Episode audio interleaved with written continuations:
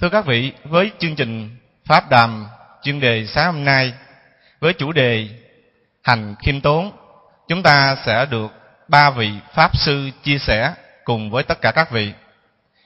À, tuy nhiên thì Hòa Thượng trưởng ban và Thượng Thượng Trí Hạ Quảng Đại Pháp Sư của chúng ta đang làm lễ khai mạc ở bên học viện cho nên Hòa Thượng à, sẽ qua trễ. Và một vị Pháp Sư thứ hai đó là Đại Đức Thích Hoàng Dự. À, thầy cũng đang trên đường đến đây vì hôm nay chắc là xe đông cho nên thầy đến trễ. Và vị Pháp Sư thứ ba à, đó là Đại Đức Tiến sĩ à, Thích Nhật Từ và đang hiện diện trước tất cả các vị.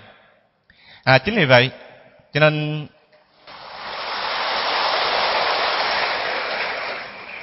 À, chính vì vậy cho nên hôm nay chúng ta sẽ nghiên cứu về một cái hành khiêm tốn. À, khiêm tốn được định nghĩa như thế nào? Được gọi là khiêm tốn. Và khiêm tốn đó ảnh hưởng trong đời sống tu tập của mình ra sao?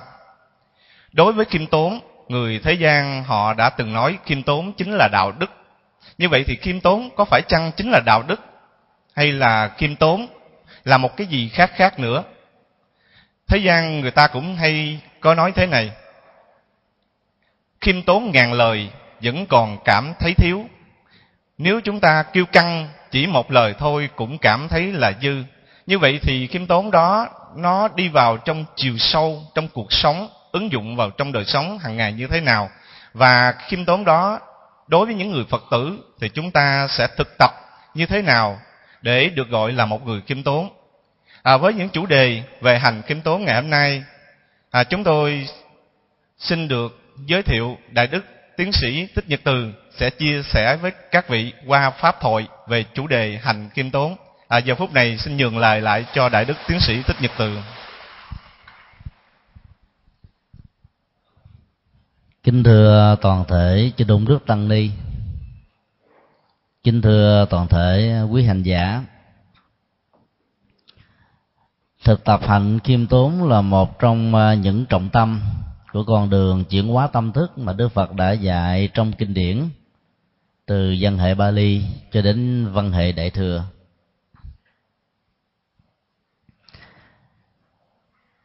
Trọng tâm của tiến trình à, chuyển hóa tâm thức trong phật giáo là để à, tháo dỡ cái tôi. Bởi vì cái tôi có rất nhiều góc cạnh và được sánh ví như là các hình thù kẽm gai miệng chai vỏ sầu riêng. Nói chung là cái tôi có mặt ở chỗ nào đó thì uh, sự trục trặc ở trong các mối quan hệ giữa con người với con người có mặt ở chỗ đó. Do vậy mà việc thực tập hạnh khiêm tốn đó là một phần à, rất quan trọng của học thuyết vô ngã về phương diện ứng dị tâm lý học. Khi chúng ta ứng dụng à, tâm lý học về à, phương diện vô ngã đó thì à, chúng ta sẽ thấy rất rõ rằng là mỗi con người và mỗi chủng loại chúng sinh đó, có một tiềm năng giác ngộ rất lớn. Khi nhìn từ góc độ bản thể về tính tiềm năng một cách bình đẳng giữa các chủng loại và đặc biệt là giữa con người với con người với nhau lòng à, khiêm hạ của chúng ta bắt đầu được sanh sôi và nảy nở. Bản thân của thái độ khiêm hạ khác hoàn toàn với thái độ mặc cảm và tự ti. Là bởi vì có nhiều người lẫn lộn giữa hai khái niệm này. Trong thái độ mặc cảm tự ti đó thì con người trên căn bản là thiếu cái tự tin mà trên thực tế tiềm năng khả năng người đó có thể có. Dẫn đến tình trạng là không dám làm gì. Hoặc là nghĩ rằng nếu có làm cũng chẳng đi tới đâu. Cho nên uh, trở thành những con người rất là dè dặt thầm lặng an phận thủ thường. Và dĩ nhiên biểu đạt ngôn ngữ thái độ ứng xử của người đó đó nó có cái vóc dáng hình thù na ná cũng giống như là người khiêm tốn. Mà trên thực tế đó, nếu không mời gọi đúng tên người đó, thì mọi khả năng của người đó có cũng như bằng thừa. Trong khi đó, người có lòng khiêm tốn đó, là có một cái năng lực rất dồi dào. Cái tiến trình à, của sự à, dấn thân để phục vụ đó đã làm cho người đó ờ, không còn biết đến sự mỏi mệt làm hết tất cả mọi thứ nhưng không bao giờ cậy công ý sức vào thành quả những gì mà mình đã đóng góp. Cho nên ờ, năng lực của người khiêm tốn là dấn thân phục vụ trên tinh thần vô ngã và dị tha. Trong khi đó, đó người mặc cảm tự ti đó thì không làm được gì cả trong các tôn giáo uh, hữu thần nói chung thì người ta dạy lòng khiêm tốn đối với đấng thượng đế và các thần linh. Thay vì đó, khiêm tốn đối với con người. Thượng đế và các thần linh à, dưới cái nhìn của tôn giáo đó như là một à, đấng toàn năng bao gồm việc ban phước và giáng họa. Phước ban thì chưa thấy mà họa qua các hình thái thiên tai thì quá nhiều từ nỗi sợ hãi và sự hạn chế tri thức của con người làm cho họ dễ dàng thúc thủ chấp nhận tất cả những bí ẩn của vũ trụ và cuộc đời vốn do định luật của nhân quả và dương khể mà ra lại được lý giải như là một sự vận hành và định đặt của thượng đế. Từ đó dẫn đến một thái độ là sợ hãi cho nên phục tùng như vậy là lòng khiêm tốn của con người dành cho thượng đế và các thần linh nó có gốc rễ của nỗi sợ hãi.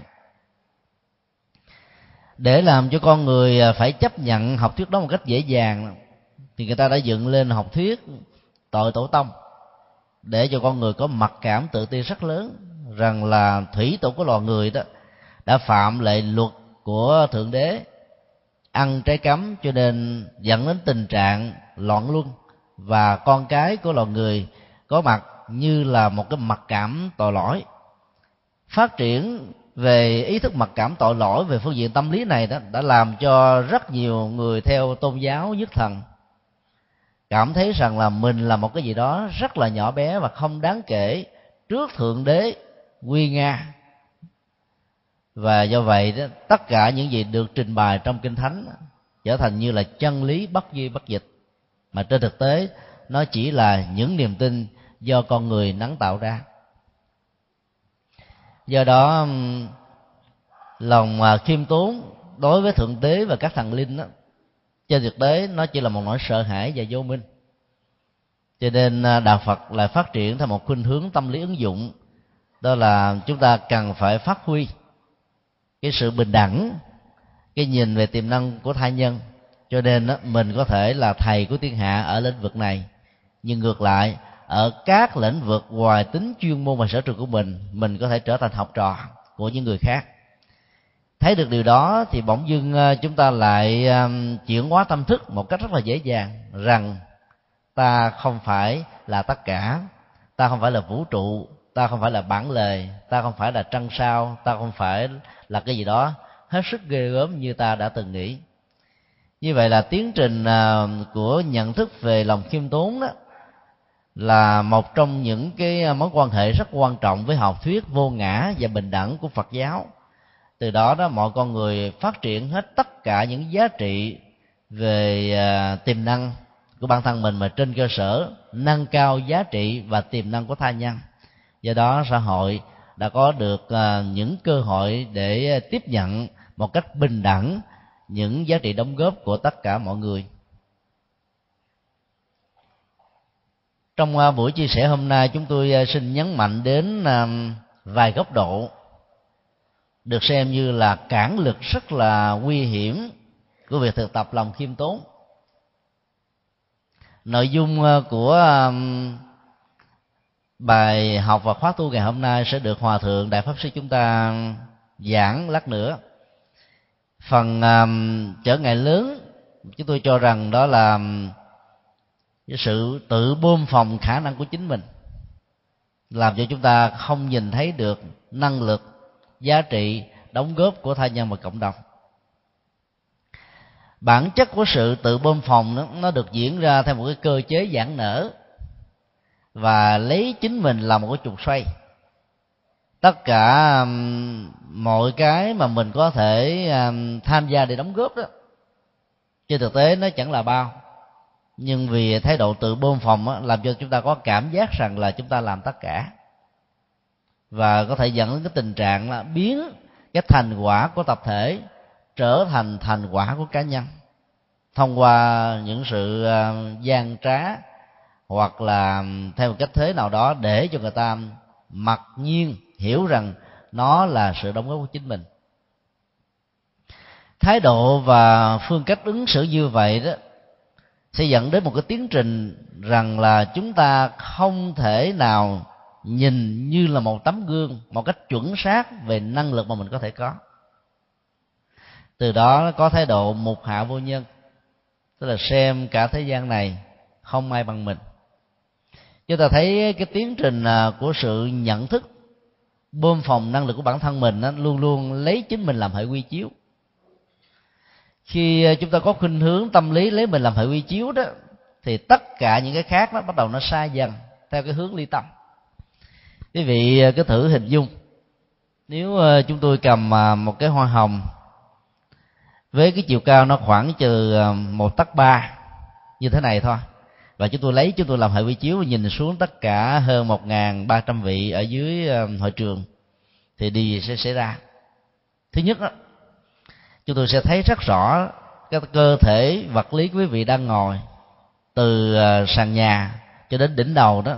Có thể là từ một thước cho đến một thước hai. Nhưng nhìn từ cái hệ quy chiếu của chúng tôi, quý vị nhỏ hơn và thấp hơn cái hoa hồng một tấc này. Như vậy là nếu chúng ta so sánh, đánh giá từ hệ quy chiếu đó, thì cái giá trị thật của thai nhân và cộng đồng theo cái hướng ly tâm đó sẽ bị rút ngắn lại từ à, 5 cho đến 20 lần tùy theo cái vị trí đối chiếu và hệ vị chiếu của chúng ta đặt định ra. Như vậy là cái người tự bơm phòng khả năng của mình đó sẽ có cái nhìn tương tự. Đó là một cái nhìn là, nó có logic về nhận thức chủ quan nhưng không có logic về chân lý thực tế. Như vậy kết quả là người đó đã không còn nhìn thấy năng lực của tha nhân, cho nên dẫn đến cái tình trạng giàu có thực tập lòng khiêm tốn, nhưng vẫn không thành công. Nói một cách à, khác đó, để có được lòng khiêm tốn trong đời sống thực tế đó, thì à, chúng ta cần phải à, dùng kim, chích cái bong bóng tự bơm phòng năng lực của mình lên, cho nó xì xẹt xuống, thì lúc đó nó trở lại trạng thái bình thường. Thì trong tình huống này đó chúng ta có thể à, nhẩm cái câu nói trong dân gian mà theo chúng tôi đó, ảnh hưởng tinh thần, đạo lý về khiêm tốn và vô ngã của phật giáo. Không có mợ, chợ cũng đông. Câu nói đó rất là hay. Có nghĩa là mình là quan niệm rằng việc có mặt của mình chỉ là một chức năng đóng góp thôi. Và nó như là một cái công cụ ở trong một tiến trình nhiều công cụ với nhiều cái chuỗi tiếp nối khác nhau. Và ta không phải là nguyên nhân số một nguyên nhân đầu tiên hay là nguyên nhân cuối cùng. Để có được cái nhận thức như thế đó thì, ờ, thì phát huy ờ, tuệ giác về duyên khể đó, sẽ làm cho chúng ta thấy rất rõ rằng là tất cả mọi sự vật hiện tượng nó có mặt đó, như là nhân trợ duyên lẫn nhau cho nhau vì nhau tồn tại phát triển. Và do vậy không có lý do gì chúng ta tự bơm phòng mình lên quá cao để rồi đó dẫn đến tình trạng té đau, thậm chí là té chết luôn. Áp dụng à, công thức tâm lý học và vô ngã phật giáo thì chúng ta có thể chỉnh sửa câu nói nhân gian theo một cách thế hay hơn, tức là không có mợ, chợ càng đông. Mở ở đây đó là đại từ chỉ cho mình. Có nhiều người nghĩ là tôi có mặt là mọi thứ sẽ thành công, không có tôi, chuyện nó không ra đâu hết đó. là tự bơm phòng cho vì đó, sự thành công nó có đến hàng trăm ngàn yếu tố khác. Bây giờ mình phải thực tập rằng là không có tôi thì chợ càng đông hơn, việc càng tốt hơn, thành tựu nó có kết quả dễ dàng hơn. Thì lúc đó khả năng tự bơm phòng nó bắt đầu nó xì xẹp xuống. Dĩ nhiên nó có những cái tình huống mình có vai trò thật sự, đóng góp thật sự, mà quan niệm như thế là mình làm eo á. Cho nên nó phải ứng dụng cái câu nói này trong những tình huống khi mà thấy rằng mình đang tự bơm phòng thì ứng dụng để cho trạng thái tâm lý mình trở về cái mức bình thường. Tình huống thứ hai là tự quan trọng quá vai trò của mình. Khi con người à, có khả năng á, thì tự dưng á, họ có thể kéo theo một cái thái độ tâm lý rằng là mình có một vai trò rất lớn rất quan trọng. Vai trò đó được xem như là cái bản lề của mọi sự vật nó là trọng tâm, là trục xây làm cho mọi thứ nó được vận hành theo một cách thế rất là trật tự, rất là bình an và rất là có kết quả. Cho nên hễ ai tự bơm phòng khả năng sẽ dẫn theo một thái độ tâm lý là bơm phòng vai trò và chức năng của mình. Khi một con người à, tự đánh giá cái vai trò chức năng nhiều quá đó, thì cái đó đã quên đi một điều rất rõ rằng là tất cả chỉ là một công cụ và chức năng. Thì trong tình huống này đó để vượt qua được cái khó khăn tự bơm phòng à, vai trò đó chúng ta có thể à, quán tưởng hình ảnh của đức phật nghìn tay và nghìn mắt. Cái cấu trúc triết lý của cái biểu tượng này là nằm ở chỗ là một tổ hợp thống nhất. Và để thể hiện và thực thi đó nó gồm có nhiều bàn tay tượng trưng cho hành động việc làm sự triển khai một cách cụ thể và dưới sự giám sát của ờ, tri thức hay là tự giác tập thể để dẫn đến cái tinh thần là thống nhất chứ không thuộc về 12 sứ quân hay là đề cao cái vai trò của bản thân và cuối cùng mới dẫn đến sự phân hóa nội bộ ở một mức độ mà sự đóng góp người đó giàu có đi nữa nó cũng không mang lại sự an lạc, lợi ích cho tập thể và tha nhân.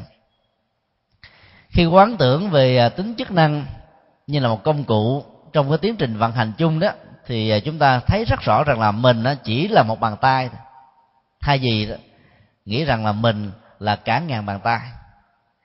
Khi được giao một trọng trách gì đó quan trọng chúng ta thường có khuynh hướng là hãnh diện tự hào.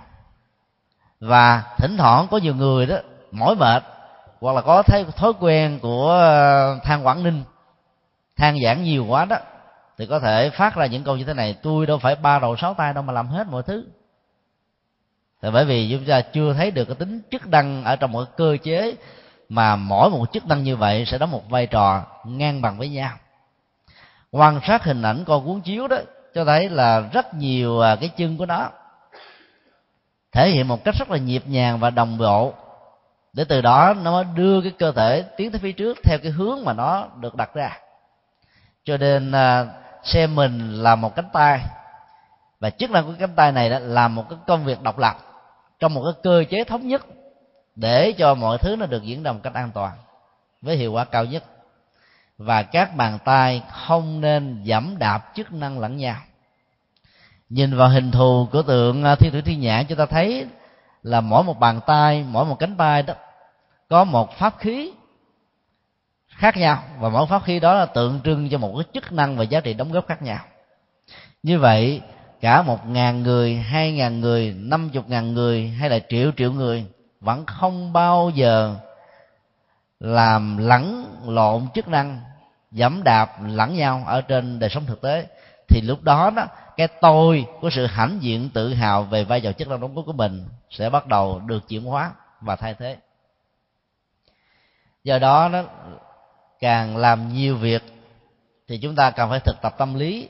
Đó là các việc này không phải là chức sắc, không phải là vai trò, mà là cái cơ hội để gánh vác công sức và việc làm. Cũng là một nhiệm vụ, nhưng nếu chúng ta quan niệm tâm lý, đây là cơ hội để gánh phát đó, thì chúng ta không hãnh diện tự hào, tự cao, tự đại, ngạo mạn, cống cao và thậm chí có thể dẫn đến tình trạng là nghi kỵ, ganh tị và đặt ra một cái cơ chế ờ, không đội trời chung. Có cái này thì phải mất cái kia và ngược lại. Thái độ và tâm lý loại trừ đó thường được xuất hiện khi mà chúng ta tự đề cao vai trò của mình quá và thấy rất rõ rằng là chỉ có mình mới làm được việc đó. Cho nên nếu không thỏa mãn theo cái yêu cầu tương nhượng của mình đặt ra, thì cái cơ chế đó nó sẽ bị phá vỡ đi.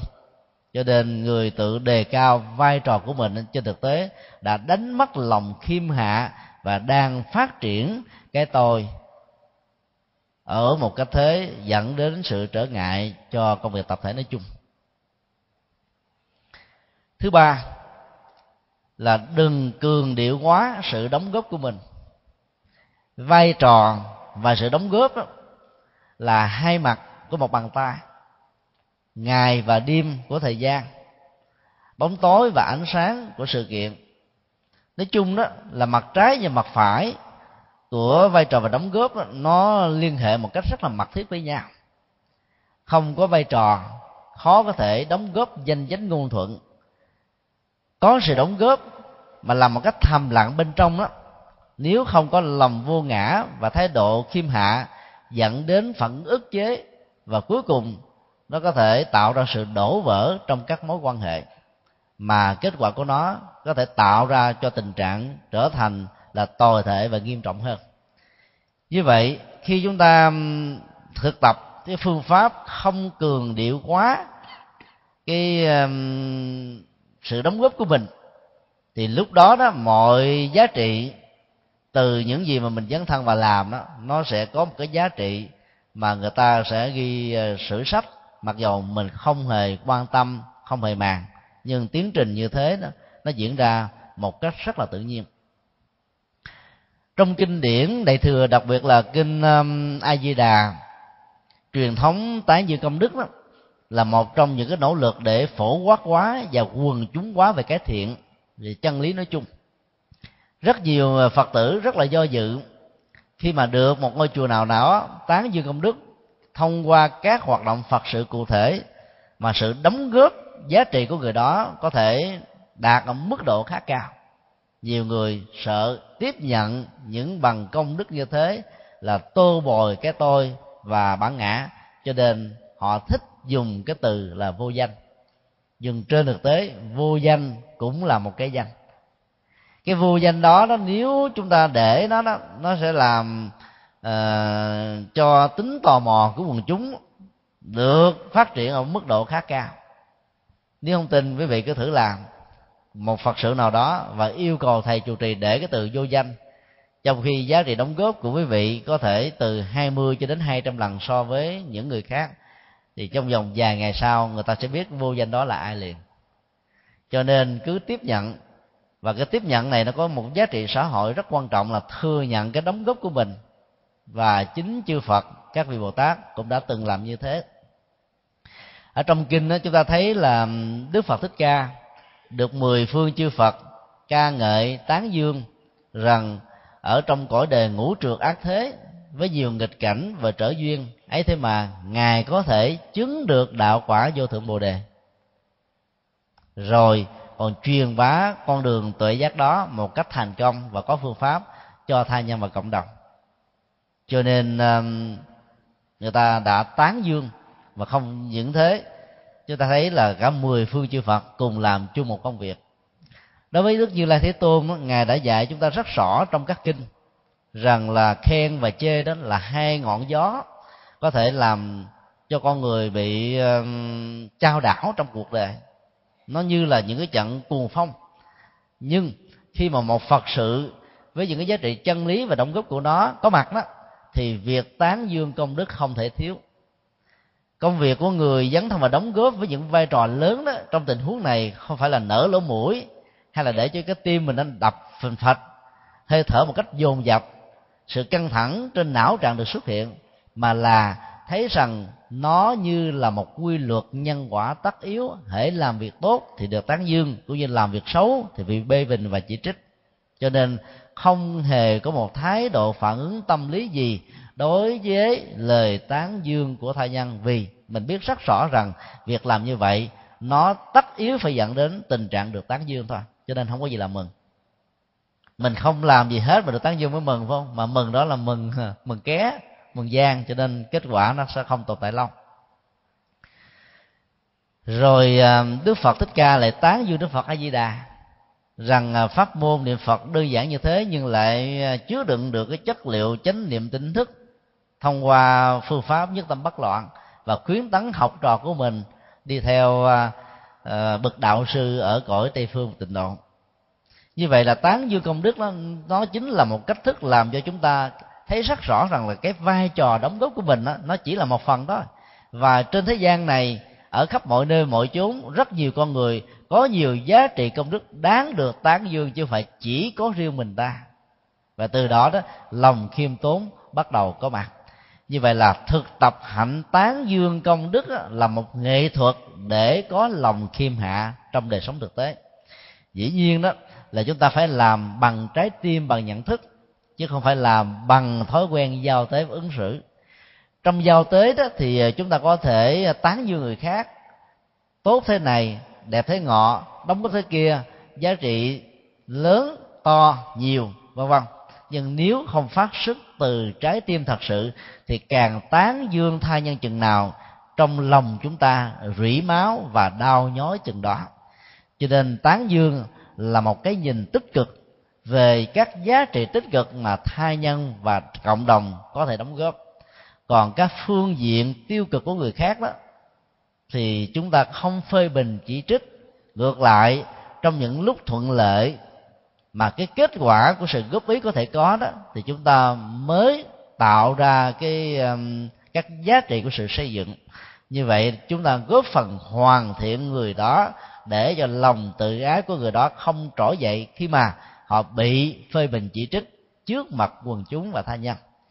Do đó, tán dương công đức là một trong những nghệ thuật rất quan trọng để không cường điệu quá sự đóng góp của bản thân mình.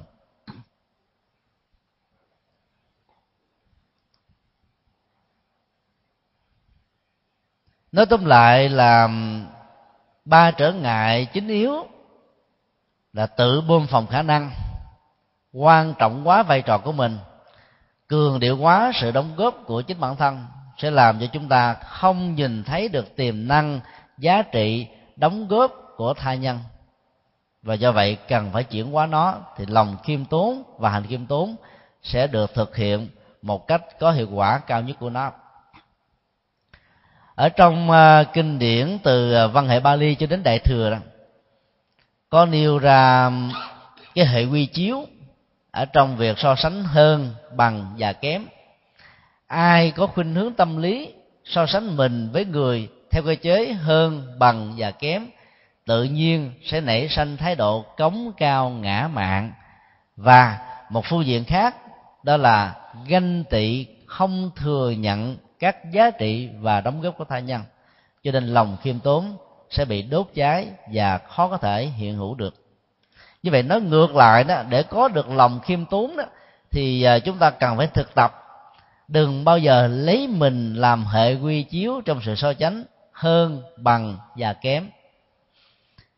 Trong tình huống của sự so sánh hơn đó, thì kinh điển có đưa ra là năng lực của mình kém hơn tha nhân. Nhưng vì tự ái, mặc cảm, thành kiến và mục hạ vô nhân, cho nên ta có khuynh hướng là bơm phòng chính mình và do đó tự phủ định cái sự hơn của người khác và khẳng định vai trò của mình thế vào cái chỗ mà người khác rất là xứng đáng.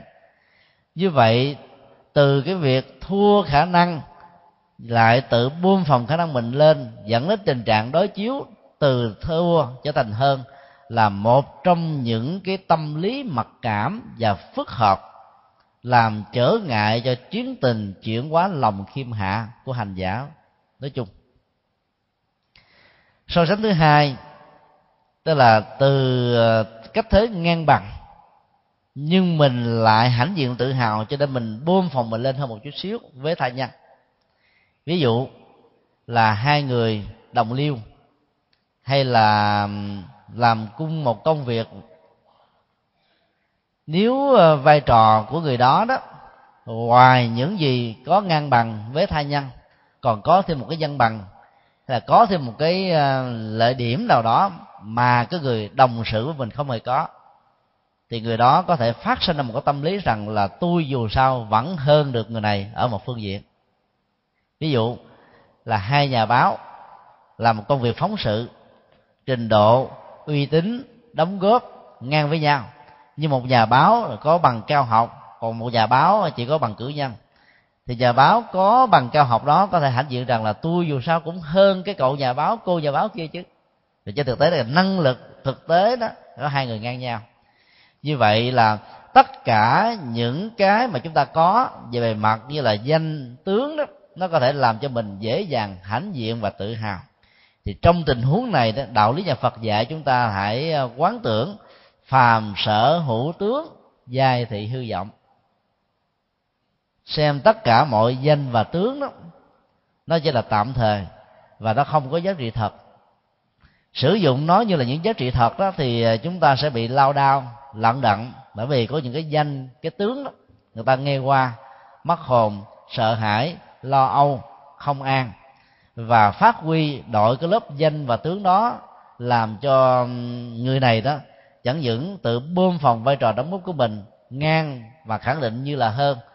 Từ đó dẫn đến cái tình trạng là cái cơ chế của danh tướng này sẽ bị tê liệt hóa bởi những lực lượng hoặc là bởi những thành phần hoàn toàn không có thiện chí về danh và tướng đó. Cho nên à, à, chuyển hóa cái tâm lý bằng mà so sánh mình là hơn với tha nhân thì phải thực tập tất cả mọi danh tướng đều không phải là thực tế như vậy là trong những nghịch cảnh đó, mà chúng ta muốn duy trì một ờ, giá trị triết lý nào đó thì chúng ta hãy lấy nội dung làm nền tảng. Thay vì quá đặt nặng về cái cơ chế danh tướng phải có danh này phải có tướng kia phải hình thức này danh nghĩa nọ thì mới làm còn bằng không là không làm thì lúc đó cái cơ hội đóng góp sẽ hoàn toàn bị đánh mất. Tình huống thứ ba đó là thua rất là nhiều so với tha nhân, nhưng lại tự đề cao và đánh giá, cho nên xem mình là bằng với người khác. Mặc dầu so với hai trạng thái tâm lý à, so sánh hơn và so sánh bằng, như vừa nêu đó, là nó có phần à, giảm nhẹ hơn. Nhưng thái độ tâm lý thứ ba này nó cũng là một cái trở ngại, làm cho chúng ta không thể nào phát huy được thái độ và lòng khiêm tốn cần phải có trong đời sống thực tế do đó cần phải à, quán chiếu, thấy rất rõ rằng là mọi thứ trên cuộc đời nó đều phát xuất từ một cái tạm gọi là tiềm năng. Ở trong à, kinh điển, đức phật thường nói là đừng bao giờ khinh thường một à, ngọn lửa nhỏ, đừng bao giờ xem thường một giọt nước, đừng xem thường một chú tiểu nhỏ đừng xem thường một cậu bé nhỏ, vân vân. Là bởi vì là nếu không có những cái nhỏ tích tụ thì chắc chắn rằng những cái lớn đó vốn là một cái điểm hội tụ của những cái nhỏ này sẽ không bao giờ có mặt. Dân gian việt nam thường nói rất hay là góp gió thành bão, hay là phải à, tích tụ từ năm tháng ngày giờ một cách điều đặn và có trình tự theo tiến trình của phương pháp thì kết quả mới có thể có mặt được. Như vậy, khi chúng ta thấy rất rõ rằng là những cái năng lực của thai nhân giàu là nhỏ dầu là rời rạc nhưng mà vẫn có thể có được những giá trị đóng góp. Cho nên thay vì mình thua thì mình phải thừa nhận là mình thua để có cơ hội học hỏi những gì mình chưa biết.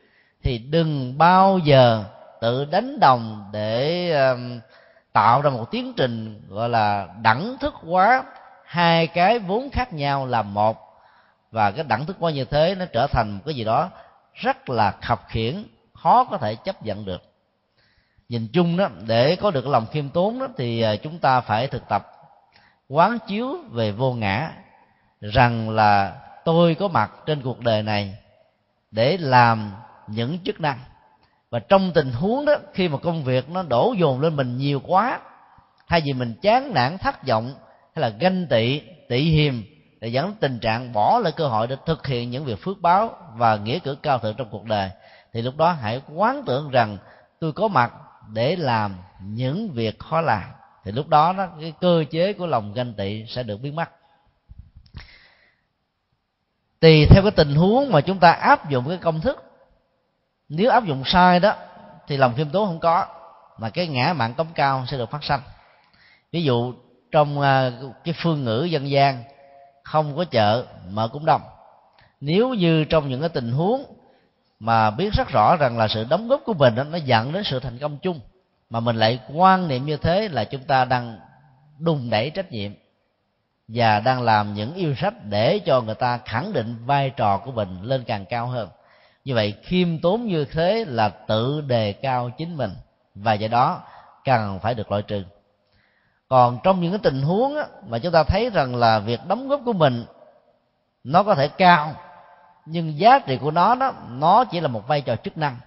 Thì lúc đó phải quan niệm rằng là tất cả những sự hợp lực của thai nhân và cộng đồng đó cùng tạo ra sự thành công chung, cho nên không có lý gì để chúng ta hãnh diện và tự hào. Ở trong à, tâm lý học Phật giáo, chúng ta thấy là cái tôi đó nó được thể hiện qua hai thứ. Một là hãnh diện, hai là mặc cảm tự ti hãnh diện là một cái trạng thái mà chúng tôi thường gọi nó là một cái bánh mà khí và hơi nó được nạp vào nhiều quá. Cho nên chạy một thời gian thì từ điểm xuất phát đó, thì vỡ bánh xe nó có thể bị nổ lốp và không thể là tiến xa ở trên hành trình của nó đi. Hoặc nếu có đi nữa thì nó cũng tạo ra trạng thái bị giật. Vì bánh cứng quá đó nó sẽ là bị dần ở trên mặt bằng của đường còn trạng thái mặc cảm tự ti đó nó lại là một cái bánh xe hoàn toàn bị xì xẹt. Và do đó nó không thể nào chở hành khách và tài xế của nó đến cái điểm mà người đó muốn.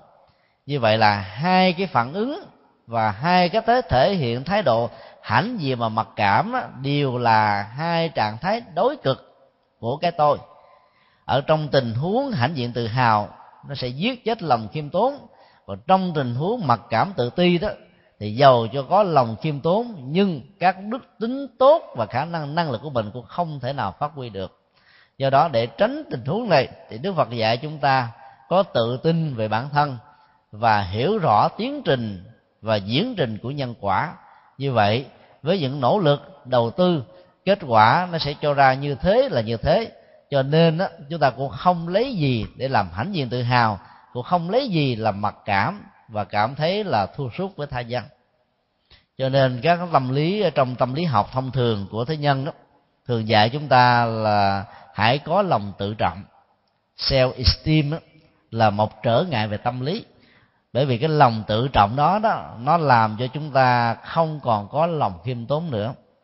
Cho nên tâm lý học Phật giáo nó có khuynh hướng chuyển hóa tâm thức khác hoàn toàn với cái cơ chế tâm lý học của thế nhân chúng ta thường hãnh diện tự hào về quê hương xã tắc, hãnh diện tự hào về cái này, cái nọ, hãnh diện tự hào về gia tộc, hãnh diện tự hào về bản thân. Và chúng ta xem đó là một trạng thái tâm lý rất bình thường, nhưng trong Phật học đó, thì cái đó là một trở ngại lực rất lớn. Chúng ta thử ờ, so sánh ờ, đối chiếu cái thói quen về ờ, giáo dục học đường ở Việt Nam và ở Nhật Bản, thì chúng ta thấy là hai cái này nó dẫn đến hai kết quả hoàn toàn đối lập với nhau. Khi ờ, người Việt Nam được học đó, thì cái câu nằm lòng đó là đất nước ta rừng vàng biển bạc phải không ạ? Rừng là sao có vàng? Ngoài trừ là nó là cái mùa hè, lá nó khô vàng hết trơn, rụng rơi lã tả. Hoặc là nó bị đốt rụi thành lửa như ờ, trong mùa hè vừa qua nhiều nơi đã từng bị cháy. Cho nên nó không thể nào có tình trạng là rừng vàng biển bạc được. À, xin quý vị hãy ờ, đứng dậy để ngôn nghinh hòa thượng.